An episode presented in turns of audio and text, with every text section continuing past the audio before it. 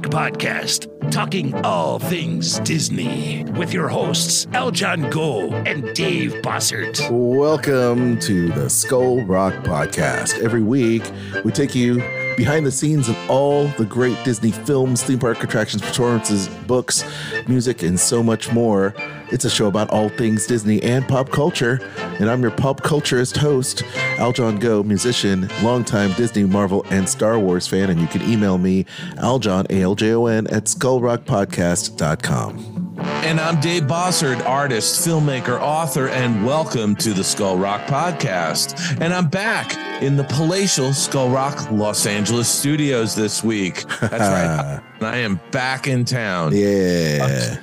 If you love Disney and pop culture, please subscribe to the show wherever you get your podcast. You can also like and follow us on Facebook, Twitter, Instagram, and LinkedIn.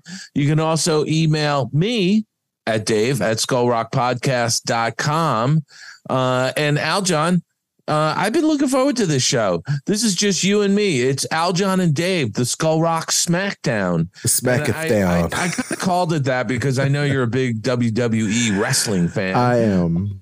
So, you know, I just want to, I want our audience to know that, you know, periodically, Aljon and I just want to do a show together and just talk about stuff that's on our minds. And that's what we're going to do today. Uh, we have guests booked and interviews recorded that take us out to the end of June. Mm. But once in a while, Aljon and I like to have a conversation and talk about things that are on our mind. It's So true. that's what we're doing today, right, Aljon? Absolutely. And by the way, you're listening to this on the heels of what I would, you know, assume was a really great Mother's Day because we're recording this Mother's Day morning. It drops Monday. So happy Mother's Day to uh, to your significant other, Nancy. Happy Mother's Day to my wife, and uh, uh, happy Heavenly Mother's Day to my mommy. So Yeah, and you know, happy Mother's Day to Kristen, Yes. uh, your wife. Hey, and I'm going to be talking to my mother, yeah, your uh, mom. who who's 92 and a half. yeah, now. yeah, your your Uh, mom. I'm going to be talking to her later on today. Hey, happy Mother's Day.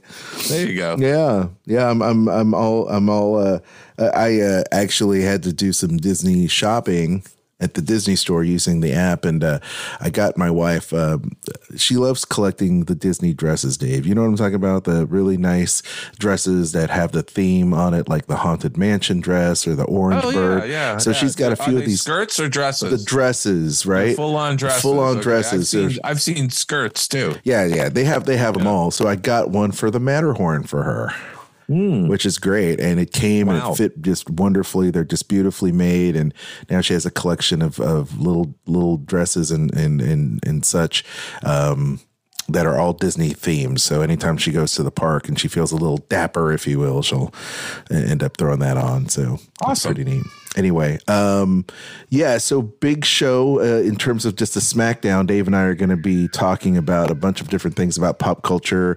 And just a hint, Dave, are we going to talk about the possible fatigue of fans with the Marvel franchise and, and superhero movies I- as, know, as a I- whole? I think this is going to dovetail nicely into the fact that you and I both saw Ga- uh, Guardians of the Galaxy 3.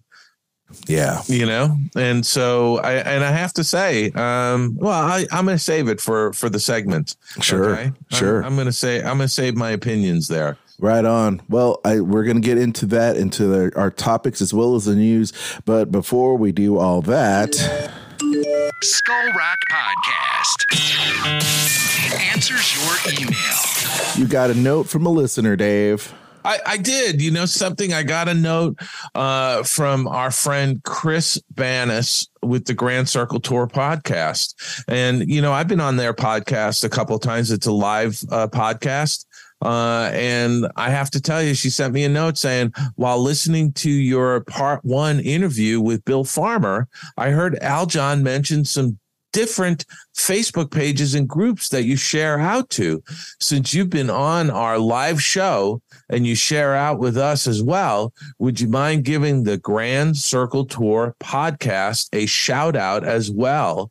I would be greatly it would be greatly appreciated. Well, of course, Chris, absolutely. I'm a fan of the Grand Circle Tour podcast, and I think our listeners would probably enjoy it as well. Um, so there's your shout out, Chris.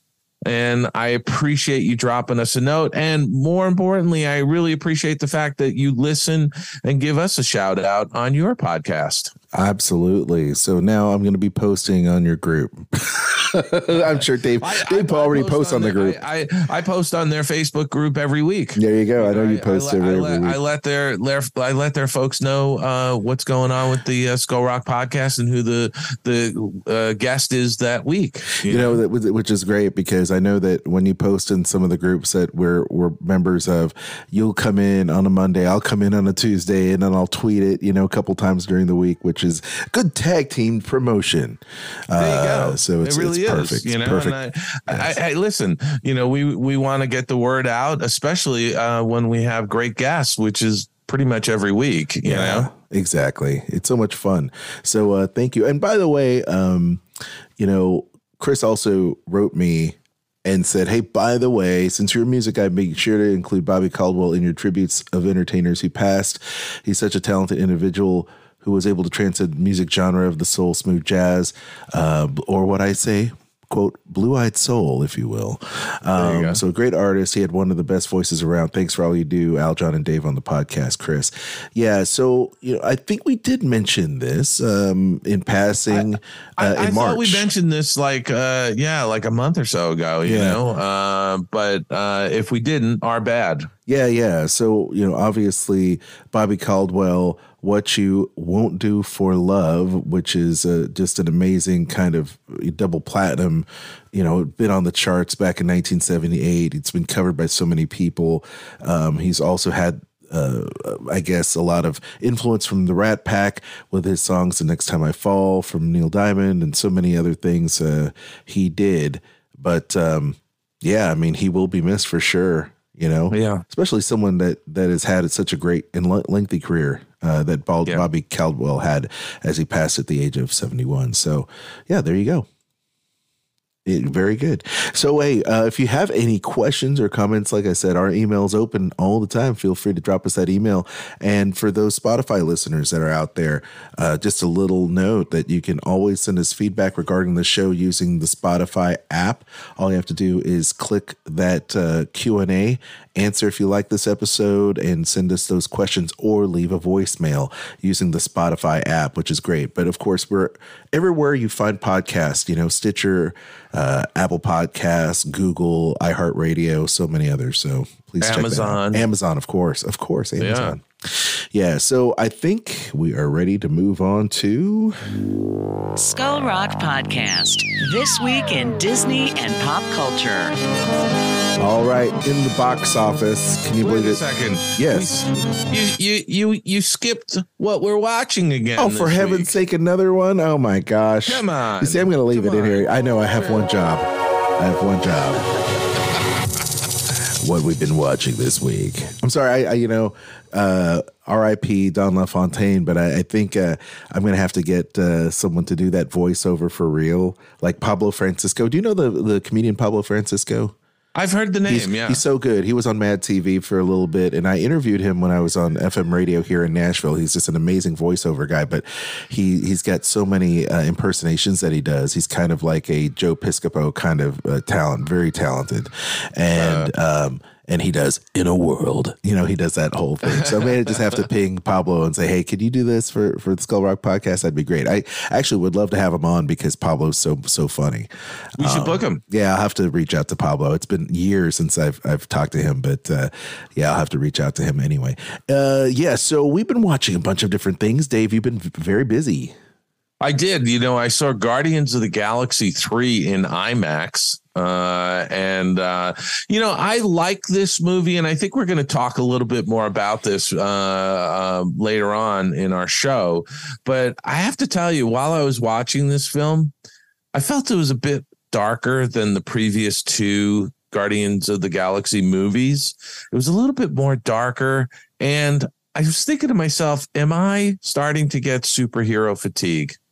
Mhm. you know and and we'll talk more about that uh sh- you know shortly but uh generally i would say i like this movie uh but it is not as good as the first two Mhm. but it's Mhm. still good and it's still worth seeing on the big screen i mean incredible incredible amount of visual effect shots in this movie it was just unbelievable Well, while we're on the topic, shall I just chime in on my my thoughts on that? Yeah Okay, so I I really enjoyed it as well, more than I thought I would. Although you know everybody knows I'm a huge Marvel fan, and I was really afraid that they were going to kill off permanently kill off one of my favorites, Rocket. Uh, I don't want to spoil it, but um, I will tell you that he is the heart of the story, and I think it's great. And yes, is it dark? But I think they made it a point to say the stakes in this film are huge yeah. because this is a you know they're they're a family. They're they're an adoptive family which i love the story about it because they're all pretty much orphaned you know Yeah. uh, kind of kind of people.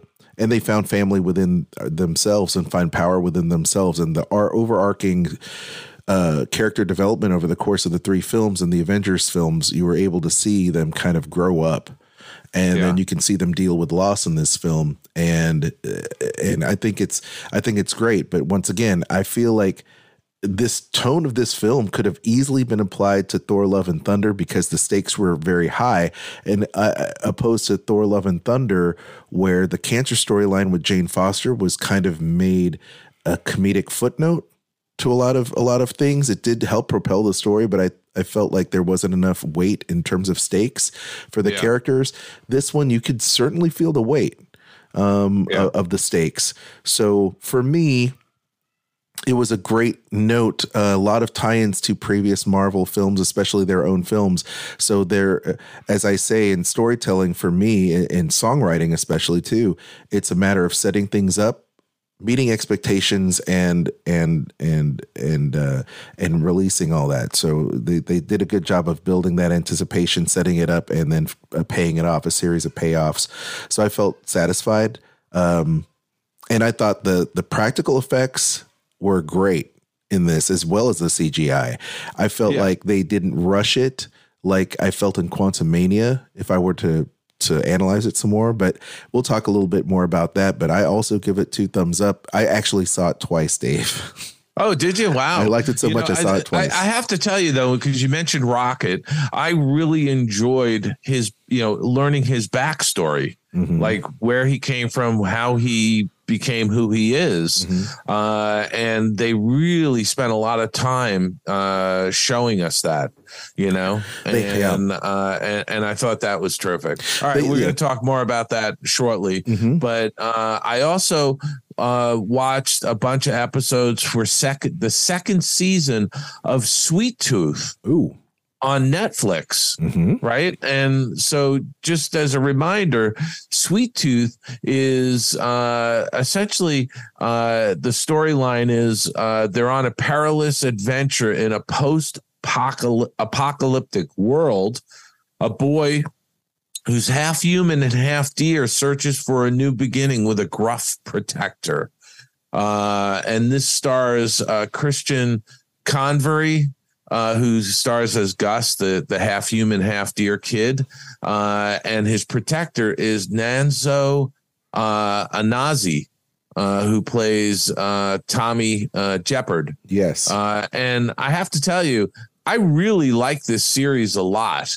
Uh, Right. and I I really have enjoyed I enjoyed season one. Season two is now up on Netflix. I'd really highly recommend this to anybody. Uh, don't be put off by the post-apocalyptic thing. Uh, I I think this is really a, a, a story of relationships and uh, you know looking for uh, for family and looking for you know his mother and all of this. Uh, uh, it, it's it's a good good story and it's a good premise. Uh, and uh, I know that Netflix has already renewed this for a third and final season, and the showrunner said they're going to wrap it up very nicely uh, for the audience uh, in season three. Yeah. Uh, so check out um, Sweet Tooth season two uh, on Netflix, and then Aljon, I watched five. Count them five episodes of Muppets Mayhem on Disney Whoa. Plus. Whoa. That's and a lot. I got to tell you, I just love, you know, the Electric Mayhem, Mayhem. band yes. uh, and uh, Dr. Teeth and Animal. Uh, basically, uh, to our audience, uh, this is like a live action show with the Muppets band in it. And there is plenty of cameos like there used to be in the uh, the old Muppet show. Uh, there's tons of cameos, you know, Little Nas, Tommy Lee, um, you know, uh, Danny Trejo, Cheech and Chong Yep. is in one episode there. I mean, it's absolutely fantastic. I was laughing. The writing is is terrific. Uh, I, in fact, I want to try and see if we can uh, get Bruce Lanoil. Uh, our friend There Bruce. Lanoil, who uh, does the voice of Timon. I want to see if we can get him back on the show Yep. uh, to talk a little bit more about the Muppets because I know he's got a lot of friends that worked on it. I'm not sure if he's done anything. According to. Trying- IMDb, is he's on it. if He's it's on right. it. Okay, so so I I want I want to get Bruce back on to talk a little bit about Muppet Mayhem, but it's fantastic. And you know, I know over the years the Muppets have been a bit hit and miss uh, on some of the projects. But this is absolutely a hit to me. I love this Muppet Mayhem. You'll get a good laugh. Watch this on Disney Plus. You'll love it. Uh, I also have been keeping up on Ted Lasso on Apple Plus, and the last thing he said to me on Apple Plus with Jennifer Gardner. Right. Uh, as the episodes drop, I'm watching those. So uh, that's what I've watched this this past week. Uh, Aljon, I know you've seen Guardians of the Galaxy three twice. Yeah. What else have you What else have you been watching? All right. So I saw Evil Dead Rise. And, you know, I, I come here, you know, talking about horror movies. You know, I had to go out there and see it. I'm a huge fan. Hey, so, somebody has to see those movies. Exactly. I see them, so you don't. Um, but I mean, once again, I think it, it is is good as a as a, not as a film in and of itself. It's good. It was not a waste of time. I felt like it was it was uh, well done. However, as part of an Evil Dead series of films, it falls short, and part of the magic is gone. Pardon the pun, the magic, right? I mean, yes, it's about an evil book called the Necronomicon, so there's evil magic in there. But uh, I, I felt like they're trying. They tried to do the whole house in the woods, cabin in the woods uh, type of horror film within the uh, uh, confines of an apartment complex, basically. So basically, rinse and repeat. Drop this people in to this situation. Um, which is what I expected, but it just falls a little short. Just because there's so much um, campy, a little bit more campiness. Uh, there is a lot of that kind of uh, splatter kind of horror that's involved there, but uh, it's good. So it's a it's a good six out of ten for me. Not a waste of time. Now the other film I did see is The Menu. So if you don't know about this particular film, and uh, uh, my wife was like, "We got to watch the menu. We got to watch the menu because it is about a foodie foodie culture, and it's a very weird twist on foodie culture because this in this particular uh, invite to a very ritzy dining experience with an uh, internationally known celebrity chef. Um, you are invited there for a reason, and that's because you've done bad in your lifetime. And the chef finds out about it and is going to correct those wrongs, right? That's the kind of twist, and there are a lot more twists in there, and uh, it's um, it's a good, it's good. It's kind of uh, suspenseful. So definitely check out the menu, and I have to give out. So it's actually listed, Dave, as a comedy horror. so uh, the boilerplate reads: A young couple travels to a remote island to eat at an exclusive restaurant where the chef has prepared a lavish menu with some shocking surprises. Well, so, you know something, I, I you know a a, a comedy, uh, horror comedy. I I could go for a horror comedy. uh, I would watch it because Okay. I, I literally the first 20 minutes of the film, my wife and I are scratching our heads going, What are we watching? This is so bizarre. And then you're like, Oh, this is what we're watching. Um, but you can stream it now. Uh, shout out to Ralph Fiennes for an incredible work as the, the head chef. Um, Anya Taylor-Joy as Margot, and Nicholas Hoult, who plays Tyler, uh, was from the X Men movies, who played the Beast. And he's also very good as a huge fanboy of uh, celebrity chefs. So, um, Well, well, Ralph Fiennes is, is a fantastic actor. Oh, He- he, really is a terrific actor. so much fun. So yeah, definitely Yeah. check it out. And I too uh, saw Muppets Mayhem. I saw the first episode. I, I'm intending to watch more, a lot more.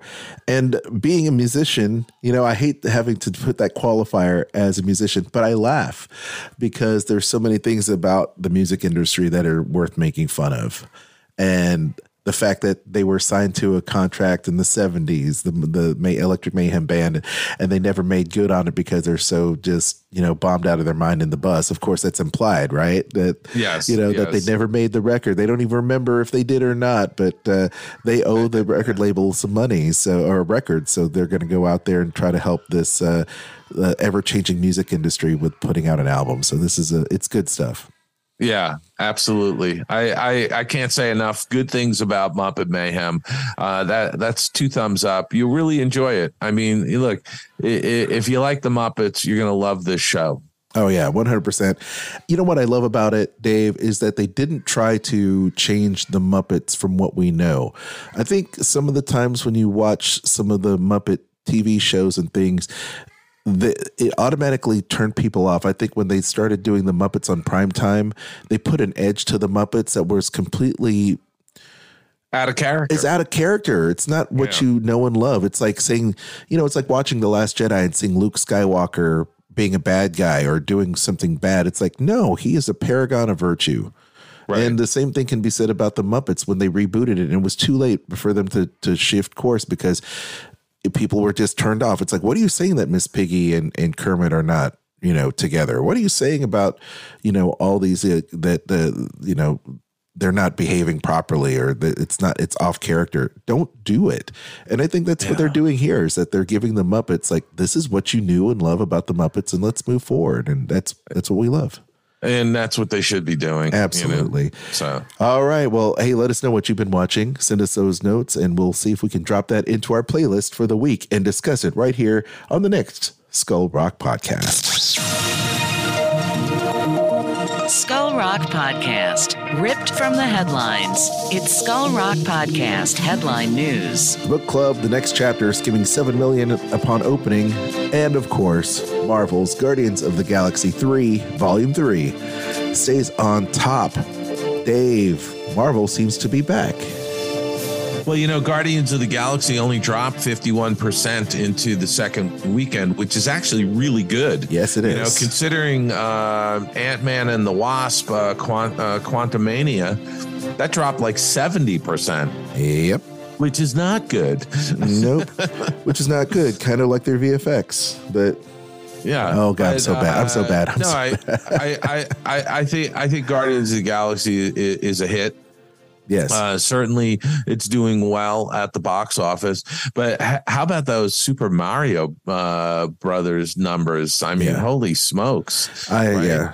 It's uh, universally It's loved. gone- yeah, it's gone past 1.2 billion globally. Wow. Yeah, yeah. Check out Evil Dead Rise from Warner Brothers, taking a fourth at 1.1 million, only down 33%, uh, matching the 17 million dollar opening of the franchise's 2013 reboot. So uh, not too shabby. I think they're going to make Hey. some money off that.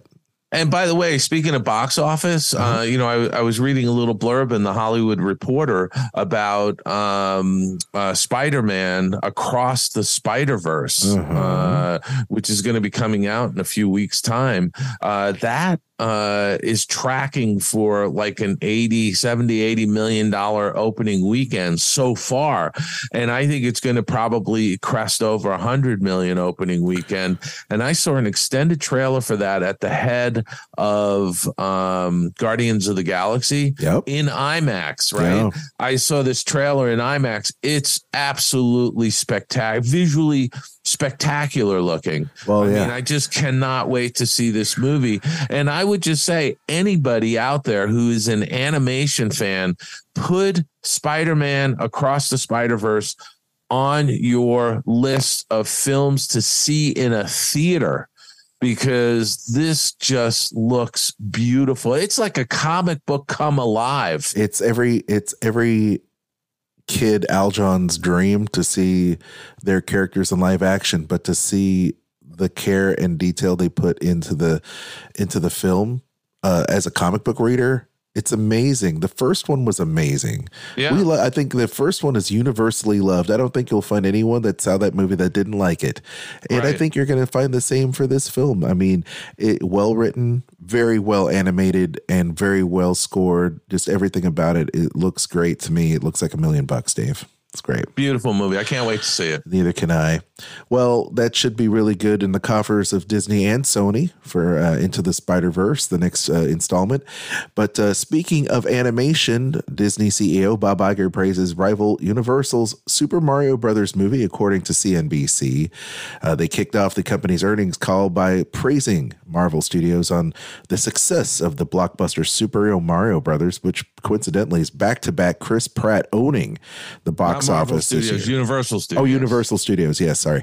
Uh, but uh, yeah, Chris Pratt owning it, and the Nintendo-based flick has grossed over 1.1 billion dollars worldwide, where Disney's recent animated offerings have struggled. Struggled. Yeah, and, and you know this is kind of unusual, but kudos to Bob Iger for calling out, uh, you know, uh, a movie that uh, really uh, is is you know killing it at the box office, and, and I, I, you know, I think it's unusual, but at the same time, I think it, you know, he's he's being very cool about it. Classy move. You know.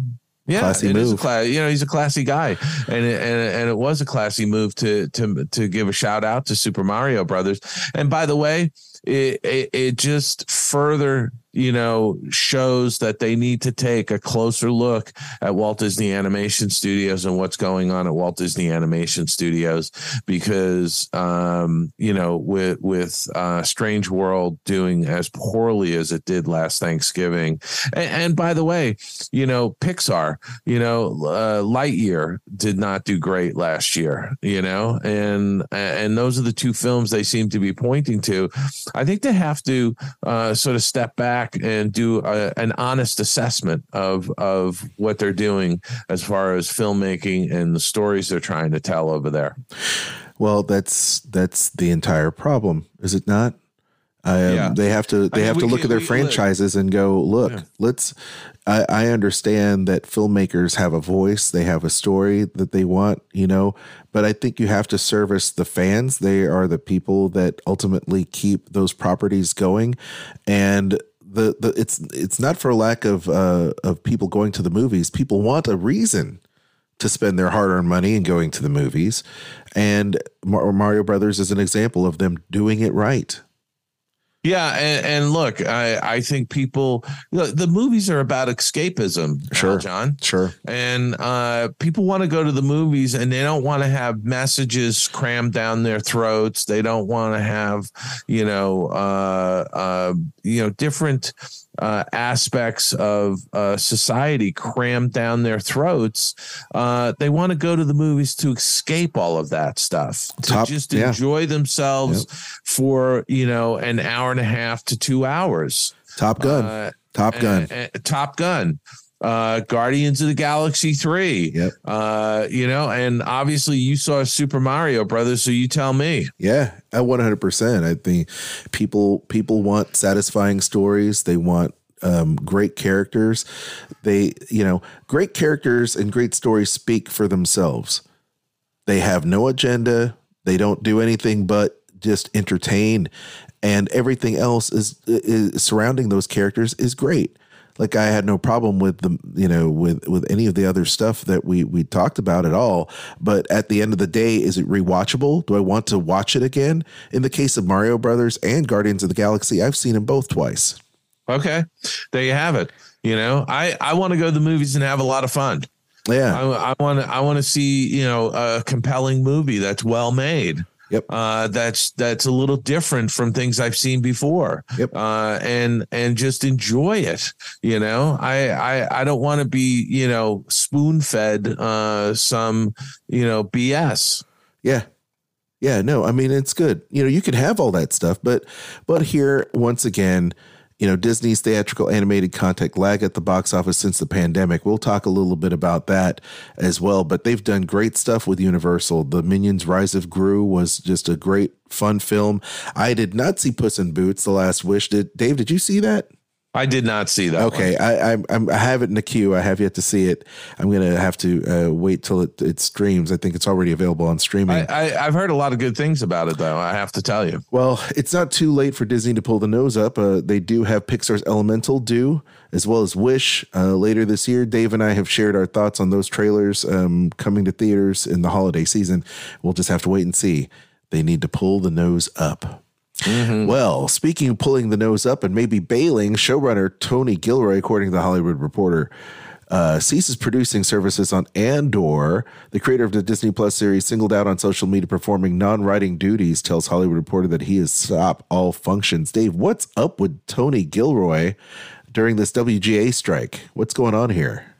You know, I, I I don't know what to tell you. I just feel like when when a strike happens, um, they they really start to focus in on certain people. And Tony Gilroy was a producer, uh, showrunner, uh, and writer on Andor. So I think because the writers are out on strike, they want uh, they want all their members to stop doing any work yeah uh, on these programs uh, I, I, honestly i hope that they can settle this writer strike uh, sooner rather than later. Uh, it's going to be devastating to los angeles uh, if the strike goes on for a protracted period of time yeah well, yeah, so. come come to a great agreement. Um, you know, this happens every every few years, um, but I'm sure they'll be able to come to the table to terms that are, are agreeable for everybody and keep the jobs and the businesses rolling. And yeah, uh, Tony, but, Aljon, I was going to say though, you know, when when a guild goes out, like the writers go out on strike, yeah. there's a lot of other uh, crafts and uh, you know union guilds in town that will respect those picket lines and they won't go to work right so yep. then when they fully stop production uh, on shows because of a writer strike then you've got craft services oh yeah you've got scenic houses you've got so many different aspects of the uh, filmmaking business that grind to a halt right. because production shuts down. And that just has a ripple effect through the Los Angeles economy. Yep. Uh, and I just really pray that they uh, get this this resolved and get the writers back to work. Yeah, it really brings the industry to its knees. Um, but unlike the unlike the pandemic, this one is something that uh, that can be uh, that can be overcome. Hopefully, quickly, yeah. Dave, as you say. So we'll we'll see. And, and by the way, AI is a big factor here. Sure. You know, artificial intelligence, which has been, you know, AI has been in the news so much. Like, in fact, I have to tell you, last Friday, Aljon, uh, I was watching an interview with a um, uh, CEO of a tech firm and he literally said there was a 50 50 chance that AI will wipe out humanity. 50 50 chance you know this is this is like you know the, the, this is like activate skynet kind of stuff. You know, the robots are going to wipe out humanity. oh man, oh take me now. Uh, At least we can laugh about it. yeah, we'll laugh about it now. Let's add that to the algorithm. You know, everything we say into the podcast gets put it in the algorithm. Then you can ask Virtual Dave, you know, what he thinks about uh, AI taking over the world. It's like, well, yes, Aljon, yes, it will take over the world, indeed. I tell you, who else is taking over the world other than uh, AI is Jenna Ortega.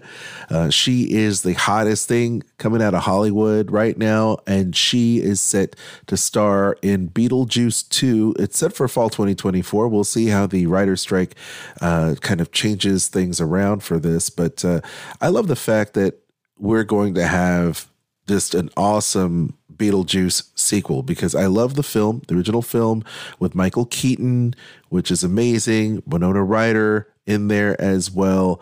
Uh, it's just great. It's good to see this particular film and the fact that it is a sequel with Jenna Ortega playing the daughter of Lydia, the character played by Winona Ryder, Ryder in the very first film, and Michael Keaton coming back as Beetlejuice. Uh, I'm excited about this. And uh, also Tim Burton directing. yes. And, and they just signed Willem Dafoe. Oh, Willem Dafoe, oh, one of my jo- favorites. Is joining the cast. So One of my uh. I cannot wait to see Beetlejuice 2. It's going to be fantastic. Uh huh. I can't wait either. All right. Another thing we can't wait for, Dave, is one of your favorite shows right now. Joel McHale, Funny Man, is getting renewed for season two of Animal Control on Fox. So, You know, uh, this is such a great show, Aljon. Uh-huh. And I would highly recommend this to our listeners. If you haven't seen this, you should check it out. You can catch it on Hulu if you've got the Disney Plus and the Hulu ESPN bundle.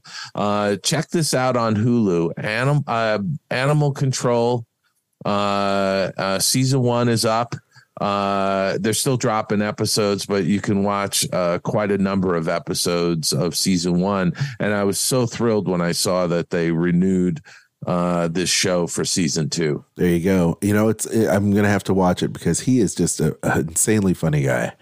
So uh, definitely in my queue now. It's a great cast too, by Right, the way. Just right a on. really Yes. great cast. Indeed.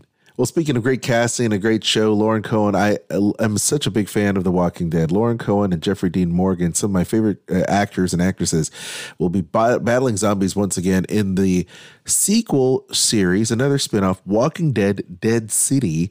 The spinoff of this flagship series has Maggie, uh, played by Cohan, and Negan, played by Morgan, returning to navigate a post apocalyptic New York City to rescue her kidnapped son. I saw the trailer, Dave. Um, once again, it looks like a big hit. Uh, we have another big hit on our hands for uh, uh, for AMC, which is good, according to the Hollywood Reporter. Uh, it, it looked terrific to me. Um, and I am going to see if I can try and watch this uh, once it once it drops because uh, you know I've I've sort of been hit and miss on the original Walking Dead series. I've watched part part of season one, but I really haven't been able to get into it. Well, I have And something. not not for a lack of trying, and not because I don't want to. It's a, a lot of times Nancy isn't in the mood to watch a zombie movie or a zombie show uh, in, in the evenings. You know, I get it. I get it. Well, here here's something to note. If you just watch the season finales, the, the last two episodes of every season leading up to to this, um, you'll get caught up. Okay, You'll get caught up. I'm just great. telling you. Just Good. yeah, there's a couple things that happen here and yon, but uh, here and yon, Dave. Here you go. There's a southerner in me. Oh, there's a couple things here and yon, and I consciously knew that was coming out of my mouth, and I'm like, here's my southerner coming out. But uh, yes, definitely be be sure to check that out for sure.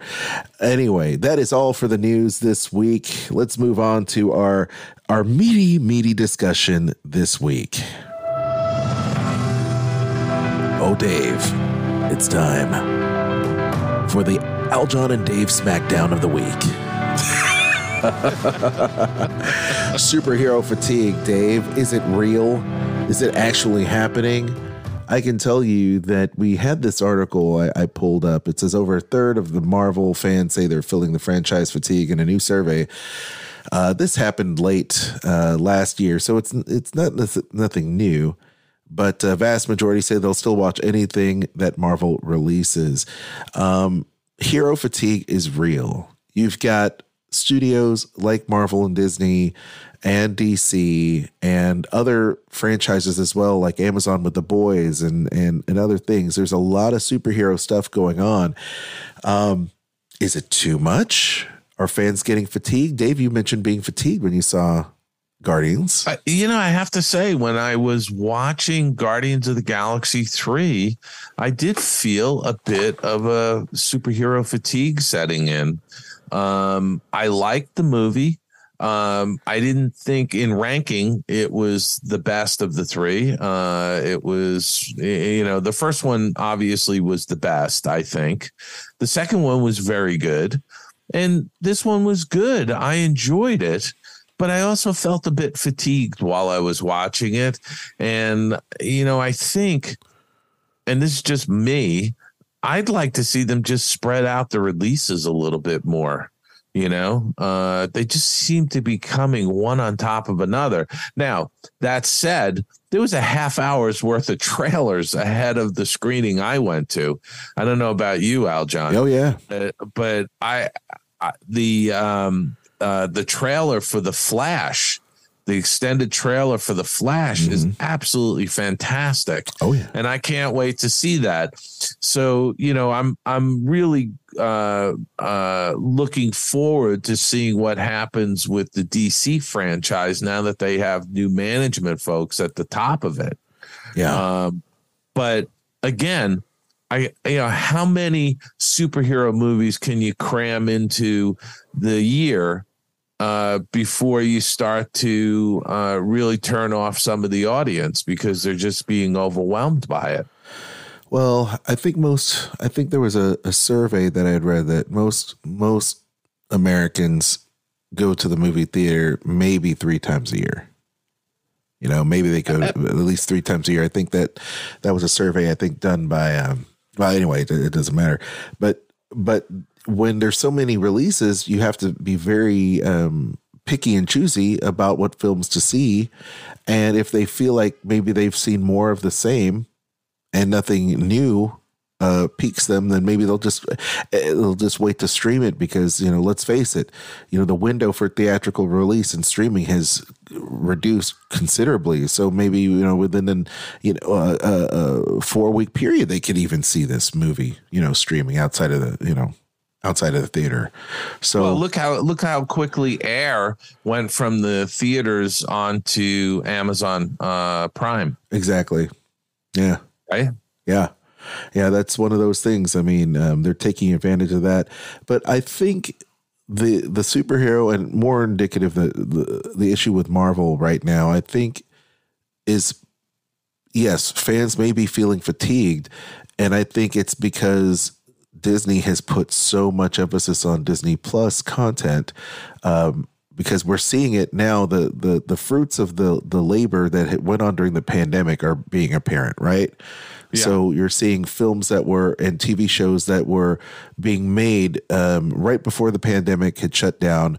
Marvel had kind of had to scramble because everything's so interconnected. A lot of the the the tissue, uh, interconnective tissue, had to be excised out of those films as a result, and you can see all the behind the scenes, um, the you know vignettes and featurettes that they put out.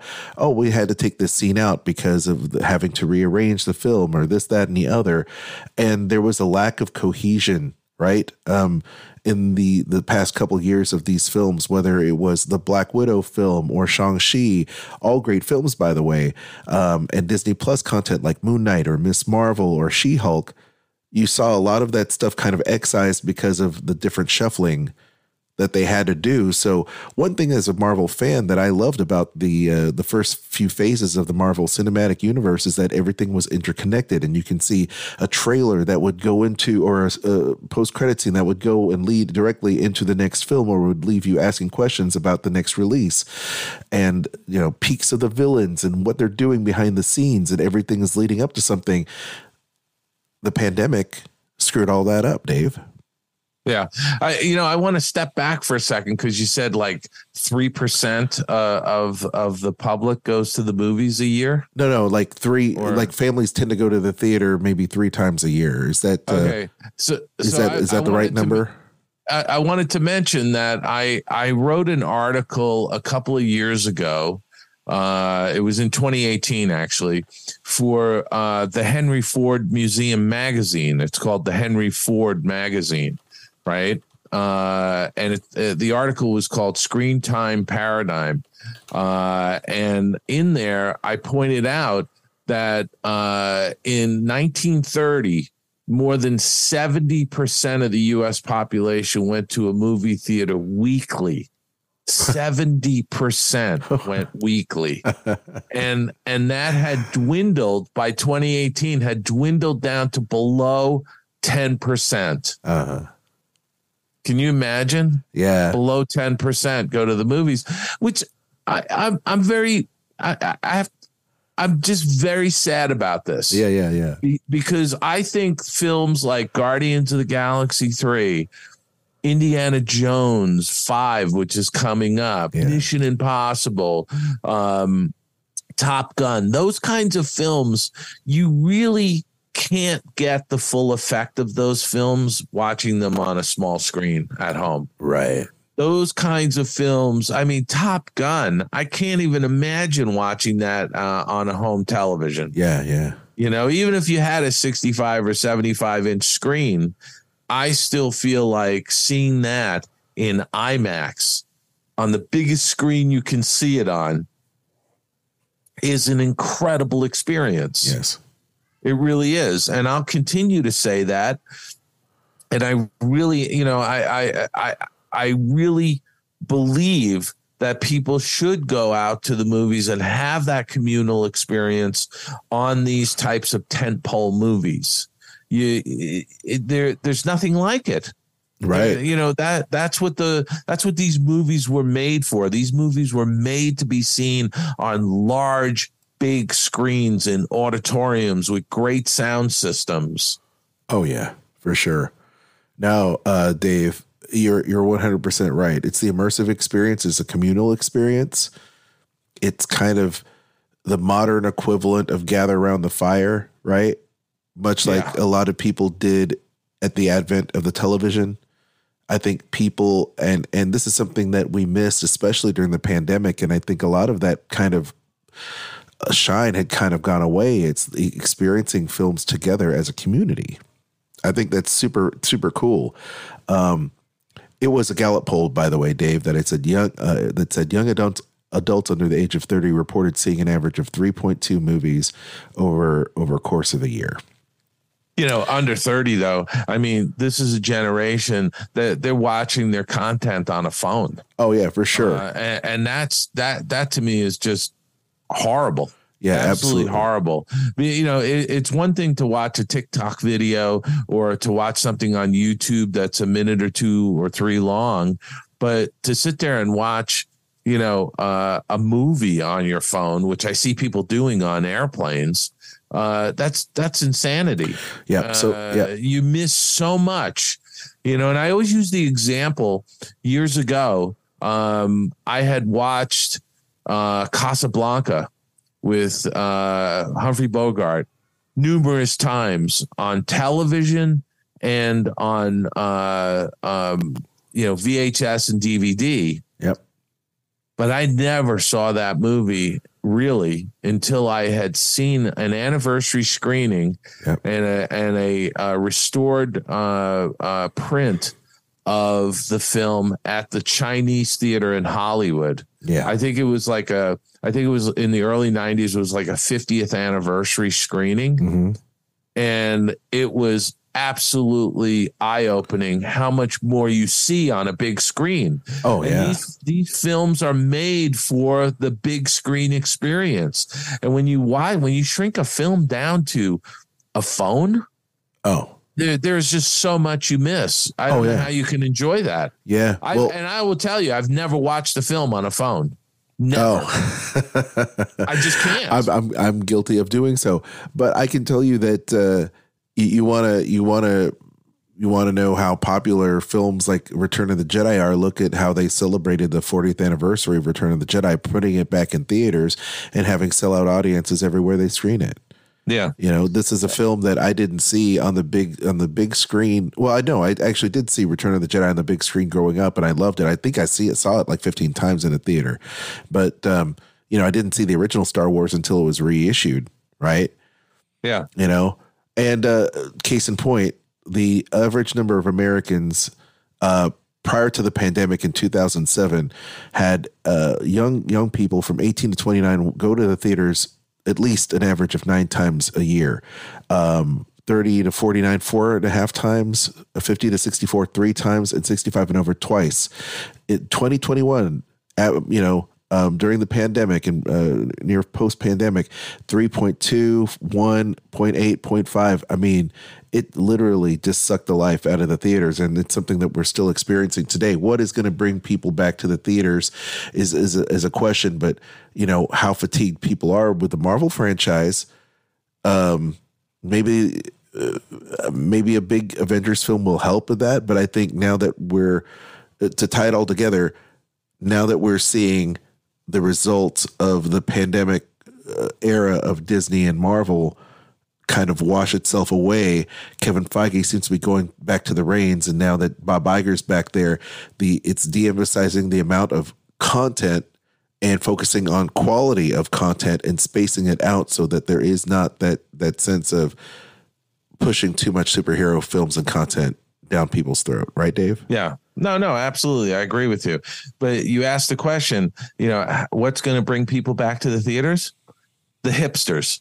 I have I have full faith in the hipster crowd.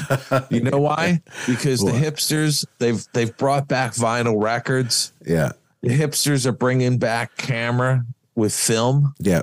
You know, uh, so come on, hipsters, start getting out to the movie theaters. It's a hip thing to do. It's a hip thing to do. Give them hip content. What they need to do is what they need to do is re you know bring some uh, classic films back, maybe in some screenings to to put butts in the seats.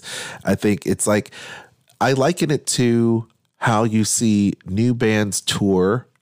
See, here's the music industry coming in. How new bands tour versus how some of the classic bands tour Yeah. They sell out stadiums. You know, you look at Taylor Swift now. Yes, she has. You know, her tour is the Eras tour, so she's been at it for quite some time, Dave, and she's selling out arenas for multiple nights. You know, we talked about Aerosmith. You know, selling out their farewell tour because they know how to perform and how it's done. Rolling Stone, same thing. The. Rolling Stones, yeah. uh, case in point, They- Bruce they can- Springsteen, they- same thing. it's like they can all fill stadiums. Yep, they can all fill stadiums and large arenas. Um, they're giving people what they want. They're giving people the hits. That's not a bad thing. If you give people what they want, great stories, uh, things that they can rel- relate to, uh, they'll come back. They'll come back because people want to escape. People want to hear the hits. People want to uh, live vicariously through the people that they see on stage, or in this case, the big screen. Dave. You know, look, I the, the Fathom Events does uh, screenings of classic films, anniversary screenings of classic films on a regular basis, and I go to a lot of those, and I'm very surprised at you know how few people go to some of those. I mean, when I saw a kill to kill a mockingbird with Gregory Peck, uh, beautiful digital, uh, digitally restored and uh, projected print, you know, version of the film. I it, it was absolutely spectacular, and that particular film, there seemed to be you know a reasonable number of people, but when I say reasonable, there might have been like a quarter of the theater. Um, uh, when I when I saw uh, the African Queen uh, in the theater uh, as an anniversary screening, yeah, there might have been ten percent. Uh, in the heat of the night with Sidney Poitier, Yeah. there was there was probably a third of the theater. There was a there was a bigger turnout because it's it, it, it's a you know a film from the '60s as opposed to a film from the '40s. Uh, but you know, again, seeing some of those fantastic classic films, those films that are on, you know, the the Library of Congress registry, um, uh, they're you know on lists of the hundred best films uh, ever made, kind of uh, things with AFI and all that. Uh, I, these are the films that people should be running and packing theaters to see because they're spectacular and they don't get screened uh, in a movie house very often. Right. Right. I, I like seeing those old classics and Fathom events did a great thing. You know, uh, they recently did, I think they recently did a screening of Star Trek Picard and their two part season, uh, I guess, series finale. I would have loved to see that in my local theater. It was nowhere in sight. But, uh, you know, once again, give people what they want, you know, and they'll come back. I think part of the things, like I said, that that plagued Marvel is that we're putting out too much content, trying to do too many things too quickly to try to squeeze blood out of consumers' wallets as well. And I think it showed. Ant Man Quantumania is such a had such potential, and I personally like the film a lot. But you can tell there are places where they could have spent a little bit more love and care and attention to detail in terms of the visual effects and some other yeah. things.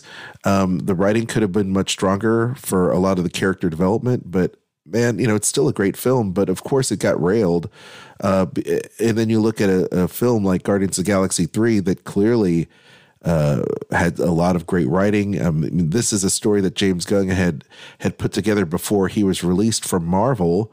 Um, you know, three three years ago, we would have had this uh, three four years ago uh, if it wasn't for, um, you know, his being let go hastily. By the way, I don't think even Bob Iger uh, liked how that went. Well, maybe it was him, but I, but for whatever reason, um, it really hurt Marvel letting him go. Um, well, you know, look, eh, we're in the middle of a cancel culture uh, where p- there's knee jerk reactions to things, and people are being sacked and their careers are being derailed um, uh, way too quickly right. way too quickly. Right. Um, and, and it's it, it's absolutely ridiculous. Uh, they need to sort of slow down and uh, you know look at these things a little bit more carefully. Um, and and, and it, you know. I'm going to sit here and and be the first to tell you that uh, the knee jerk reaction has hurt people, uh, not just the people that it's targeted towards, but the people who are who are trying, you know, the companies, you know, look, look at, look at what happened with, with Disney. You know, mm-hmm. they, they buckled to a few people crying and, and saying that they should be standing up for something. And, and Bob Chapek then, you know, capitulates on, on, you know, wanting to work behind the scenes on something. He capitulates, comes out and says what, what, what, what this small group of people want him to say. And then, you know the the company gets hosed uh, and is embroiled in something that's going to go on for the next year or two right. before it ever gets resolved or longer you know? I mean it's crazy. And that kind of dovetails into what we were going to talk about with uh with, with the florida theme park expansion. Right. So let's move on then uh to the expansion of the theme parks. Um, moving on with Bob Iger, he did say in a recent investor call that theme park expansions are incoming or forthcoming, right? And in this particular call um, that happened just a few days ago, he says, "quote We have a number of growth and expansion opportunities at our parks, and we are closely evaluating where it makes sense." In most sense, to direct future investments.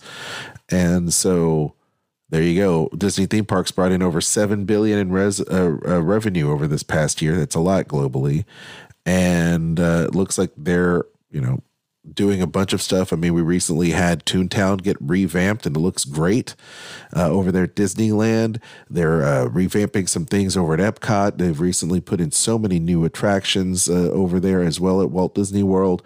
Dave. Um, what do you think? I mean, this whole thing with DeSantis versus Disney right now is not good. But like I told you, all they have to do is uh, wait out DeSantis, and if they wanted to open up another gate, uh, they have plenty of land in order to do that there in Florida. You know, I, I'm going to step back for a second because I, I do want to just point out that Walt Disney, when he opened Disneyland, you know, his philosophy was that the park would never be finished. It was always something that was ever evolving and changing. Uh, and so the fact that Iger has said that the company is going to be uh, investing $17 billion into Walt Disney World over the next 10 years. and and that they're going to be adding uh, thousands of jobs because of it. Yeah.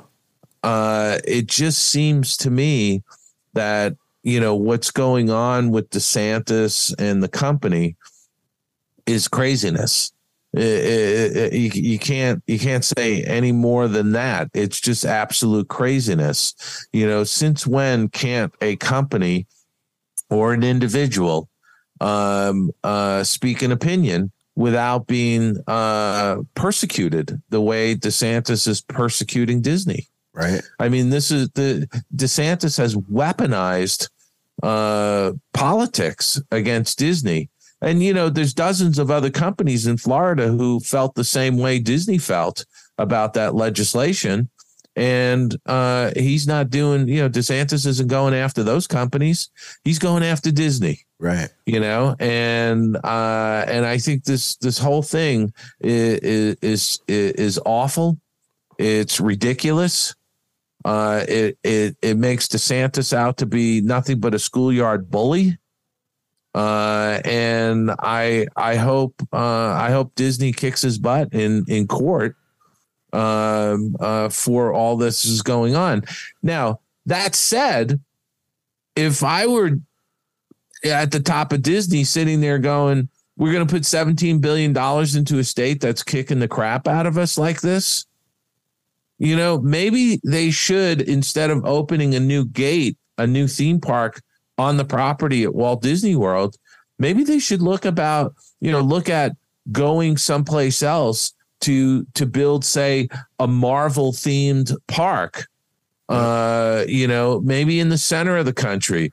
You know how about missouri? Go to southern missouri. You know go you know D- walt disney was from kansas city missouri. You know uh go someplace else and build a whole brand new marvel theme park uh uh uh outside of florida. Well, uh, and, and then you've got all- you got the whole center of the country uh people to come visit that park It certainly could do that. I mean, part of the agreement they had with Universal is the fact that they couldn't open up uh, Marvel characters past the, you know, I guess the Universal past the Mason Dixon line, right? So you you you have those type of characters staying within Universal in Orlando, but if they open up another theme park there in the Midwest, certainly they can use all of their Marvel IP in their own theme park. A- absolutely Right. absolutely and, and and again why would you make you know look maintain and expand the existing parks with new rides and things like that but opening another gate at, uh, in orlando I, why why do that now it may you know uh, certainly it makes sense because you have all the land but with all the issues going on with with the florida state government and uh, you know the uh, the dissolution of uh, the Reedy Creek uh, Special District, and and them putting in this Orange County Tourist Board uh, for oversight. I mean, why why bother? Yeah. You know, why, why bother? Go go go buy you know a huge tract of land someplace else. You know, you, you know why not? And if you want to stay on the east coast you know stay on the i-95 corridor. You got plenty of places in georgia. You got plenty of places in uh, south carolina north carolina. Uh, you know you go right up the i uh, the i-95 corridor. There you go. Well, there's a lot of different things there, but I, I, I think that it's great though that the parks will continue to grow, evolve, and expand, and um, the fans demand it. I think the the the fans are at a fever pitch for uh, attending theme parks right now. Um, things have slowly gotten back to normal in regards to staffing, and uh, that'll continue. And uh, I, I'm hoping that uh, Bob is right. You know, just continue making the parks uh, a premier destination and a premium uh, experience for people that want to you know spend their hard-earned money and experience the best that Disney has to offer. And That comes, you know, part of that is at the parks and definitely at the theaters as well um, you know, as we talk about uh, the quality control when it comes to the storytelling that's involved. So uh, that's a lot of stuff to cover. yeah and, and by the way uh, did you read that the um, they're dropping the reservation requirement yes, we we did a dining at Disney episode about that. So they're they're dropping the the reservation requirements. They're bringing back the Disney dining plan at Walt Disney World, and this is all great moves. I think They've done a really good job working. You know, Iger working with Josh D'Amaro at Parks uh, are doing things that fans are are really have been clamoring for, and that makes people feel better that they're spending their money at the right place, that they have flexibility in where they choose to go on their vacation and, and where they want to spend their money. Yeah, no, I think it's fantastic, and uh, uh, and it and it's only speaks volumes for the fans. It's yeah. good for the fans. One hundred percent. I feel good about it now. You know, I I felt very restrictive when I got my annual pass, um, but because it's hard when you've been offering those type of amenities to guests for so many years, and I've been annual pass holders for for for twenty years or whatever, Dave, and now I feel like I'm getting my money's worth. Now I feel good about spending my money at the parks. So good. Yep. Good. And that's the way it should be. Really. It should be. It should be. Now, Dave, you've worked on this project um, from its uh, inception to now, 35 years later. Who Framed Roger Rabbit is coming out. Uh, or I guess the anniversary is coming up here in June uh, for this uh, landmark film, Dave. Um, what are your thoughts uh, as you reflect back on 35 years of Who Framed Roger Rabbit? My God, it, you know, I I ran into Don Hahn last week and we chatted and uh and he mentioned that 35 years. I just it felt like the 25th anniversary was like last month, you know? And so it's hard to believe that it's been 35 years since I worked on this movie with an incredible team of people. I mean, oh my gosh. uh and you know, Aljon, I worked on I worked on it in London. Yeah. So I lived in London and worked uh, out of the Camden Town studio uh, with uh, Richard Williams, who was the animation director. Um, and I, I, I honestly, it, it, it's just one of those films that I think has really held up really, really well. Yeah. Um since since it uh was first screened. Now june next june this this next month it's 35 years. Uh, and I think I think the movie holds up really well. I'd be curious to hear from our listeners about uh, what they think. Yeah, but considering that film was not done with any computer compositing technology, uh, it's pretty spectacular. I think so. Recently, uh, did a rewatch of Who Framed Roger Rabbit uh, with the kiddos, and I think it holds up really well the uh, whatever technology, Dave, rotoscoping, whatever you guys did with those hand uh, painted frames and, and, and things of that nature, uh, whatever the terminology is, you know, I leave that to you guys. I just sit back and enjoy. Uh, for a film that's 35 years old to hold up in terms of storytelling, in terms of technology, uh, as Roger Rabbit, that's just a it's a it's a landmark film. Uh, 351 million dollars at the box office globally. That's nothing to sneeze about. It's uh it's a great film, uh, and it was put together with a lot of love, and I think we appreciate it. Plus, something we never really talk about is the brilliant music by Alan Silvestri. I love Alan Silvestri mm-hmm. music. Um, he has scored so much uh, great films over time and recently did the Avengers uh, Endgame soundtrack, but he's done so much for a, a, a longtime collaborator of um, of Amblin Entertainment and Steven Spielberg. So yeah, it's great music, great animation, great story. Um, I, I know I can't. I wasn't involved in the film, but I was a fan, and I did see it in the theaters. Dave, you'll be happy about that. Uh, what a great film! But uh, I, I, hope we're able to get some more talk about the, this landmark film in the in the months to come to celebrate. You know, I'm I'm trying to book a couple of uh, animators that worked on some key sequences in that film.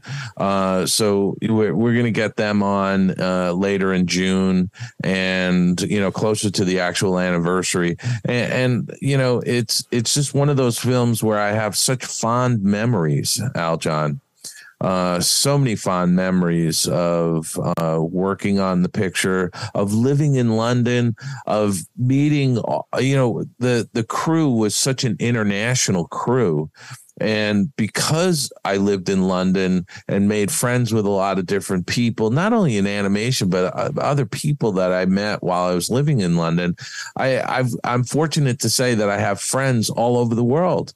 You know, I, I have good friends down in Australia. I have friends around Europe, uh, in the UK. Um, you know, just an incredible group of people that came together to make that movie. And I'm I'm kind of sad that they never really made a go of holding that team together to make other movies in London. It would have been great, but it just wasn't in the cards. So you you alluded to another film keeping the team together. Was there talk to do a, a sequel to this, especially with the tie-in with Warner Brothers characters and Disney characters together? Was there talk about a sequel? Well, there there was there was talk about doing another film, uh, but uh, there had been talk about doing a sequel, and there still is talk about doing a sequel. Yeah. It just has never really materialized, which is kind of uh, a shame. Uh, but you know, some films you just don't need to do a sequel. It's true. You know, there there's some movies that you just don't really need to um uh they stand on their own you leave them leave it by itself that it, it'd be like somebody trying to do a uh a sequel to casablanca Right. Right. you know uh it just it, it just isn't going to really work Yeah, I feel the same about the Back to the Future trilogy. You know, they just maybe they should just leave that one alone.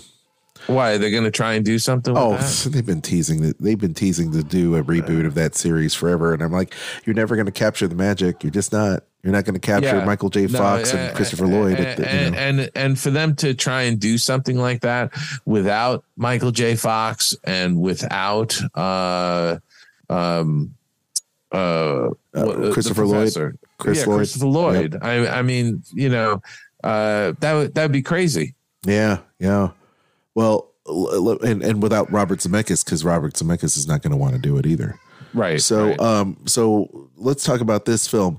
You know, one thing I wanted to ask you is in the animated sequences in the bar where they are doing the Disney and Warner Brothers characters together, you're seeing scenes shared by Daffy Duck and by Donald Duck and Mickey Mouse and Bugs Bunny together. Do those are with Disney? I understand, you know, they usually have lead animators for certain characters so that there's a consistency uh, where all the characters. Was there somebody at Warner Brothers that did all the different animation for those particular characters, or was it all done by a single person, or was it all done by the Disney team? no, it it was done by the team they pulled together for the movie. Right? Uh, because you got to realize the bulk of the animation was done in London. Uh, but there was an animation team in Los Angeles that primarily focused on uh, the Toontown uh, sequence, uh, uh, but uh, did other scenes. And uh, without giving it away, I, I was trying to get uh, one of the animators on who actually worked on that sequence uh, with Donald Duck and Daffy Duck at the piano, like dueling pianos. Yeah, yeah. Um, and uh, you know, again, uh, when you do animation, you're casting characters to the animator's strengths. You know, so the animator who did Daffy Duck, you know, really uh, channeled the Warner Brothers uh, style, the Warner Brothers uh, animation style, and that's really what you have to do in those kinds of films. Yeah, that's that's awesome. Yeah, I was curious how that went back and forth um, between the different animators, but uh, like we've seen, you know, the Disney animators are so well skilled and versed in multiple art styles that they can certainly have a character jump off the page uh, from a Disney quote unquote classic golden era Disney style versus, uh, you know, something like a Warner Brothers uh, style, you know, or, or something of that nature, and. Um, I, I think it's just one of the scenes that'll probably last a test of time. This film lasts a test of time, but those scenes are, are just landmark scenes because you'll never, I don't know if we'll ever see a, a team up like that again. Uh, and No, I wish we would. all. You know, I, I, I don't think so, and I think as the years go by, uh, the the two D talent, you know, they're they're retiring and you know uh, moving on, uh, and I don't know if you could actually pull together that kind of level of animation talent today. You know, Well, I, I feel like you guys were were the Beatles and the Rolling Stones all mixed into one. I mean, you had all of the, you know, all the the uh, the future Hall of Famers in one room, if you will, for for that time. So, um, you know, kudos to that. Yes, the kids are screaming in the background. Have mercy on me. Oh, well, you know, we're talking about Roger Rabbit. I mean, uh, they're exactly. fans. Yeah, they are. They're huge fans. they're they're huge fans. They're also huge fans of the uh, Three Little Pigs. I have to say that uh, Three Little Pigs, growing up, was one of my favorite uh, Disney animated uh, you know shorts and the fact that i had the big bad wolf um, stay on top of my amplifier all throughout high school my, my gigs and then so somebody stole it but uh, my, my high school girlfriend was like, "Hey, you're such a big fan of Disney. And I wanted to give you this." When she went to uh, Walt Disney World, got me the Big Bad Wolf, and I put him on my amplifier. That uh, it was it was just solidified right there. You know, Three Little Pigs is awesome, and 90 years old, Dave. That's a huge, huge landmark for this project. That, that's right. Next week is the 90th anniversary of uh, Three Little Pigs, the Walt Disney Silly Symphonies cartoon, uh, and really probably one of the most popular cartoons to come out of the 1930s. Uh, you know, it won an Academy Award. Um, the Who's Afraid of the Big Bad Wolf uh, was a huge hit on radio in the 1930s and uh, and the short spawned a number of uh, sequ- you know sequ- uh, sequels, if you will. Uh, and uh, I'm going to be doing a Facebook Live event on Thursday, May 25th. And by the way, depending on the sources you look at, um, it either released on May 25th or May 27th, uh, 90 years ago. So let's just call it next week 90 okay. years ago. okay. Yeah, let's do it. Uh, and I'm going to be doing a Facebook Live event with uh, the wonderful world of animation. Uh, Neil Cantor and I are going to be discussing uh, Three Little Pigs and talking about some of the behind the scenes uh, uh, stories, uh, the who who who the animators were that worked on it, the music. Uh, also, a little known fact that uh, a, a, scene was uh, reanimated in the 1940s. What? Uh, yeah, we're going to talk about that and go into detail about it. So it's Facebook Live event on Thursday, May 25th with the wonderful world of animation. You can uh, find out more uh, on uh, Instagram. Uh, Neil's been posting the wonderful world of animation has been posting stuff on Instagram about it. Uh, and maybe Aljon, you'll find a link to put into uh, the uh, show notes. Yeah, absolutely. We'll do it. And uh, last time we did uh, uh, the live stream, I went ahead and put it on our Facebook page as well, so people can stream it directly from our Facebook page. Cool. Uh, it's great content. I definitely suggest you like and, and, hit that bell for notifications on our, our Facebook page whenever we post new content, uh, especially when it comes to Dave doing these live streams. They're absolutely fascinating. So mark your calendars for this Thursday, May 25th. Wonderful World of Animation. Yes, Dave. And, and, you know, the other thing I was going to say, you know, I think the silly symphonies are really fantastic. Uh, you know, if people haven't seen them or watched a lot of them lately, you should really check them out because the silly symphonies were a training ground. Uh, it was an area of experimentation for the Disney artists in the 1930s. And a lot of what they were doing and experimenting with and learning about uh, applied to uh, Snow White and the Seven Dwarves. You know, uh, the old mill, the short that won an Academy Award, that was a silly symphony. Uh, they did a lot of experimentation with the multiplane camera on that short. Uh, and all of the stuff they learned, they applied to Snow White and the Seven Dwarves and other feature films that Walt was doing at that, you know, uh, that period uh, leading into those great films like uh, Pinocchio and Bambi, and uh, you know the list goes on and on. Uh, so um, absolutely, if you have a chance, check out some of those silly symphony cartoons. I like to watch them every once in a while, and you can find them on YouTube. They're you know just Google it, and you'll you'll you'll find a link to where you can watch one of them. Yeah, they're on the they're on the Plus, Dave. So uh, yeah. you can check it out on Disney and Plus. on Disney Plus, yep, exactly. You can, check, you can, go ahead and check them out but, on Disney but by the way, not all of them are on Disney. Well, Plus that's true. Because, not all of them are yeah. because there, there's some where they they look at it and so the PC police say, "Oh my God." Gosh, we can't put that up there, you know, because someone, someone- someone's gone or something. It's like look, some, someone get Leonard Maltin stat. We need an intro for this. exactly, exactly. All right. All right, we, we need we definitely need Leonard Maltin to do a little bit of that um, for sure. But uh, gang, we've come to yet another end uh, for another show, and thank you so much for being part of this journey journey with us as my children are yelling in the background. It means daddy has to go. Uh, so if you love disney and pop culture be sure to subscribe to the show on your favorite podcast platform. Give us those likes and subscribes facebook twitter linkedin instagram.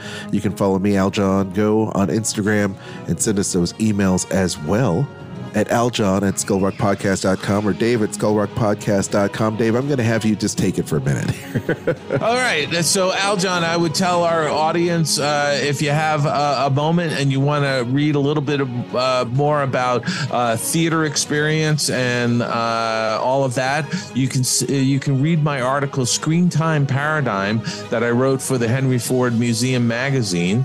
Uh, you can read that on my website at davidbossert.com under articles.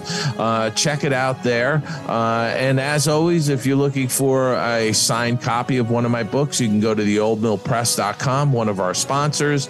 And with that, I will tell you all, as I do every week, go out, have a fantastic week, and uh, we will see you back here next Monday on the Skull Rock Podcast.